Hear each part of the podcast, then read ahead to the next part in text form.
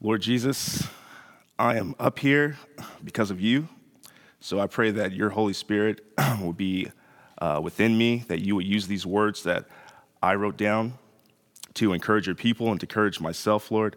Um, I pray that you would take anything away that's not supposed to be here and that you would add to it as well. Um, I pray this in your name, Jesus. Amen.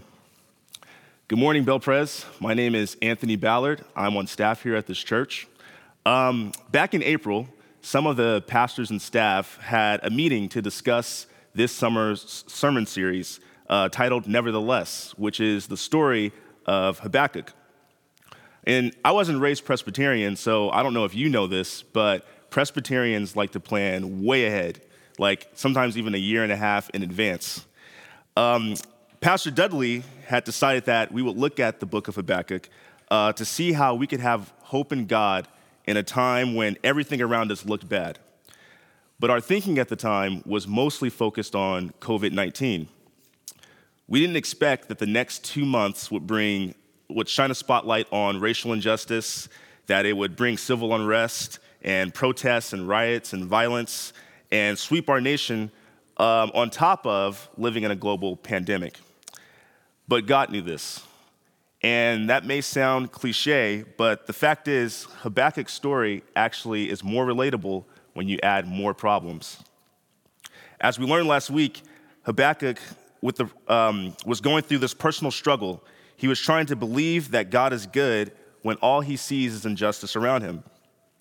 And there was violence everywhere, and then worse, it was happening from amongst his own people. And so he does something interesting. He complains to God, and he asks God to help to do something about it. But God's response is actually shocking because God basically says that he's going to bring more trouble to Israel.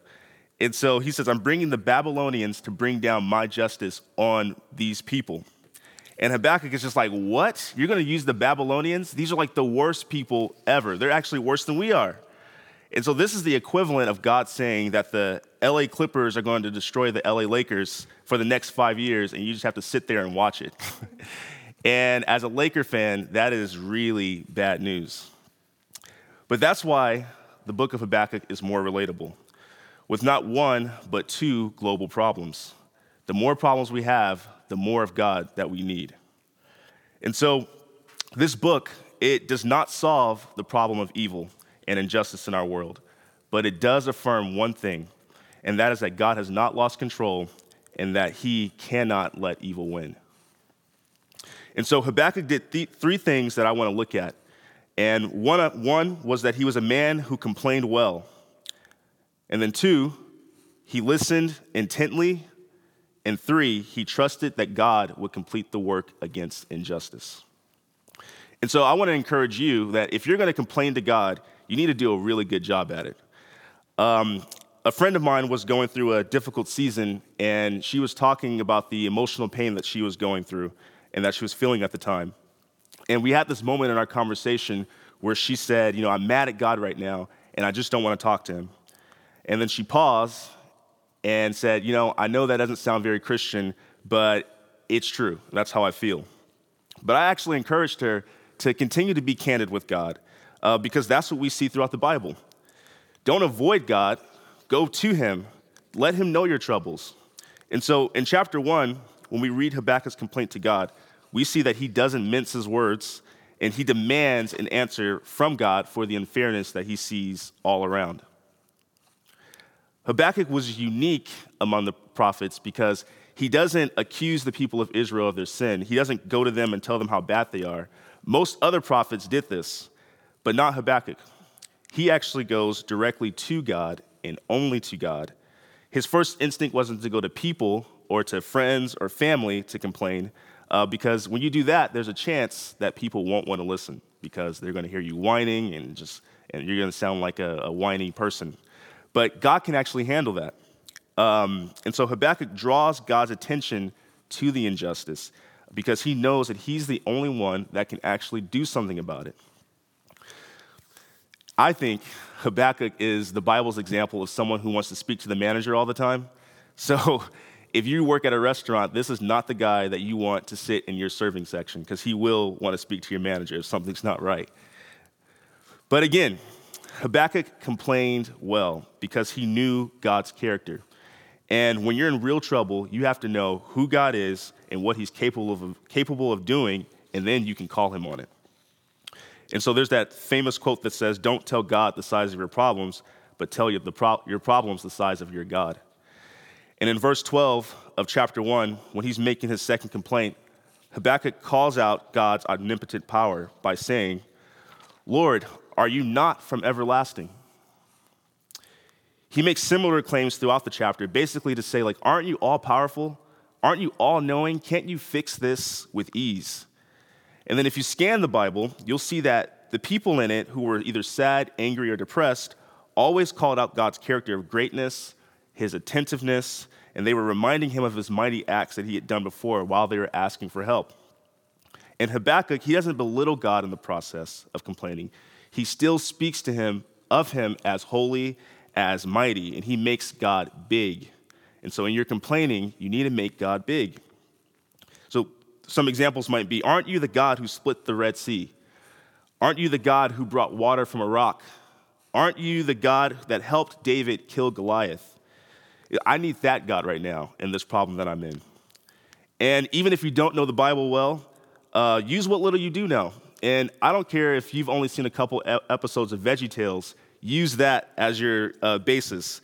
And that may sound goofy, but the reality is VeggieTales was made to help people learn Bible stories. So use what you got, and God will know what you mean. So we make God big by reminding him of what he's done before. And really what that means is it's reminding us of what he's done before. And so after Habakkuk's second complaint, he says this. He says, I will stand at my watch. I will station myself on the ramparts. I will look to see what he, that is God, will say to me and what answer I am to give to this complaint. And then Habakkuk goes on this uh, nightly breeze walk Uh, to stand on top of a watchtower. And I really like this part because I feel like it's really dramatic and kind of emo even. Like, he's just so like in anguish that he had to do that. And but he knew how to sell it, right? And so I think be dramatic with God and complain well. Um, while Habakkuk was waiting on that watchtower, though, um, God's res- God's response is important. For God's response, it's so important because he did something few of us do when we're praying, and that is that he listened. So he stopped talking, and he listened to God intently, and he listened desperately, which is point number two. A few months ago, I was talking to someone on staff here, and I'll call him Daniel Bates because that's who it actually was. Um, Daniel was telling me how he started practicing to, to more in his prayer time to listen to God and to write down God's response in his prayer. And in fact, he took it as far as most days to only let God talk. And he told me, when you go to dinner with someone who's older and wiser than you, you shouldn't do all the talking because you're there to learn. Yet, for some reason, when we talk to God, uh, we expect him to be quiet and just do what we want. And honestly, that's wrong. At some point, we got to be quiet. By not listening to God uh, and praying, we're actually missing out on the fullness of him.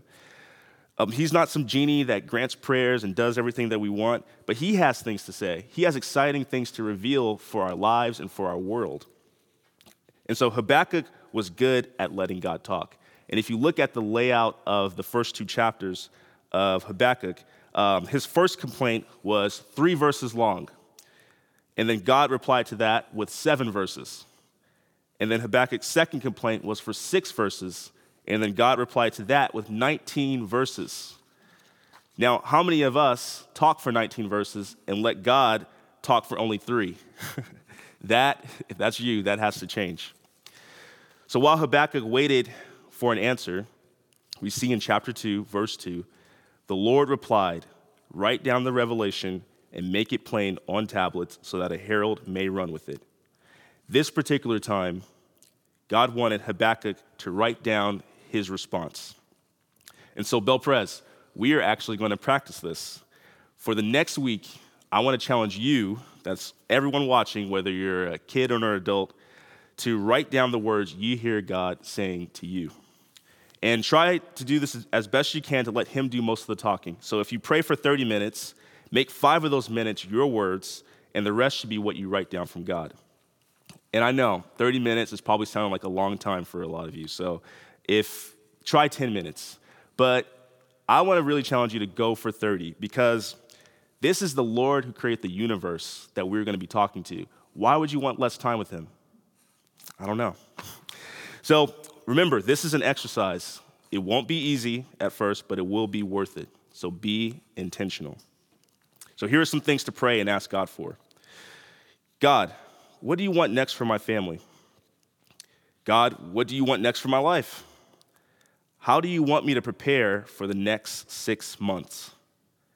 How do you want me to bring your justice in my community or workplace? And so Daniel told me that sometimes his only opening lines of prayer in the morning were, "Good morning, God." And that's it. And then he started writing from there. So another thing, how do I know when it's God's voice? Here are four thoughts. There can be more, but these are some solid four. So one, test it with the truth of Scripture. God will never say anything to you about anything that contradicts who he reveals himself to be in the Bible, ever. God's voice brings transformation. When he speaks, you'll feel what he says. It's not information. Information is just informing, but revelation is transforming. And it may not be words, but a picture. God spoke frequently through visions in the Bible. And if you're able, draw it or paint it out. And if not, just describe it. And then the last one, be open to hear anything. God's first reply to Habakkuk was not what he was expecting or even wanted to hear. And so remember, God is not a genie. He doesn't grant wishes, but he gives us, he doesn't give us everything we, we want, but he does take us where we need to be. So, Bill Press, please, will you try this for a week with me? I'll be doing it with you, and I want to encourage you to share what you hear with a, with a good friend. Um, they can help you understand things that you may be a little unsure about. And so remember, it's an intentional practice. Like Habakkuk, go to your watchtower, whatever that is, whether it's a room or your backyard or uh, just your car even, and wait for the Lord's response. But have your pen and paper ready to write down the revelation. And so I said it earlier, and I'll say it again.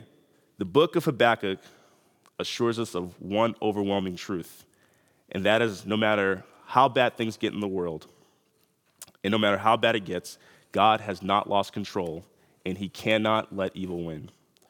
So Habakkuk's complaining led to his listening. Then that led to the revelation that God would bring justice to the world. So the third thing I wanted to share that from Habakkuk was God will complete the work against injustice, but we have work to do ourselves. So when, when framed in the context of the past two months, uh, Habakkuk reads much more poignantly than it did in April. Uh, the more problems we have, the more of God we need. And so when our biggest obstacle was only facing covid nineteen, um, the word we really needed to hear at that time was, be still and know that he is God. But after the killings of Ahmaud Arbery, Breonna Taylor, George Floyd, and now Elijah McClain and, and many others, and riots on top of that, and looting just down the street from the church, we're in a time when we need Habakkuk-style prayers. And so there are people who are praying, how long, O Lord, must I cry out to you violence, but you do not save?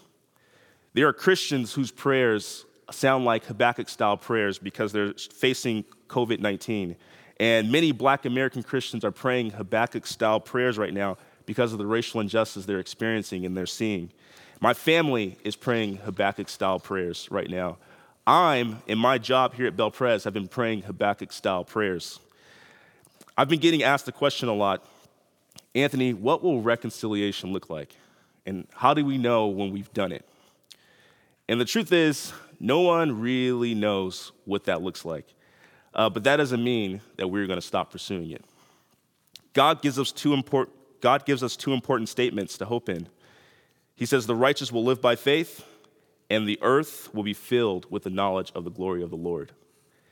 So as Christians, we have hope not just that change will come, but we have hope that perfection will come through Jesus Christ. And so many of you know that at Bell Pres, we are a church that stands for racial justice and reconciliation. And we want to do this in a third way, which means that it won't look Republican or Democrat or liberal or conservative, but it will look like Jesus. And so I've been praying and asking God, what does the third way look like? And I keep hearing, look to Jesus. And so I did that. And when I look at Jesus, I see that in Matthew chapter eight, he ministered to and gave the highest praise to the centurion, who was a police officer of his day. And at the same time, he defined his ministry as being for the oppressed and to set prisoners free in Luke chapter four. And not only that, Jesus healed one of the men that came to arrest him in Luke chapter twenty-two. And not only that, while hanging on the cross, Jesus promised a robber who was a looter of his day that they would be in paradise together in Luke chapter twenty-three. And I see throughout the whole Gospels that Jesus' followers expected him to lead an uprising that would throw, overthrow the Roman ruling occupation. But instead, Jesus directs them towards uh, his, his true rule, which is in the kingdom of heaven, in a kingdom that cannot see decay or be corrupted or be overthrown. And like, when I read that, I'm like, who is this guy? You know, we can't put him in a Republican box, a Democrat box, no matter how hard we try. And it gets frustrating sometimes because I know we want him to fit in our into our ideas, but it's really us who needs to fit into his. And so I really want to encourage you, don't mistake this for him being neutral. Jesus actively loved, he actively ministered and pastored all, very specifically. And that is our role as Christians for such a time as this. First Corinthians nine, three nine tells us we are co-laborers with Christ, which means we partner with him in the work to do justice and bring reconciliation. There are things we can do here and now on earth that can make measurable, measurable progress.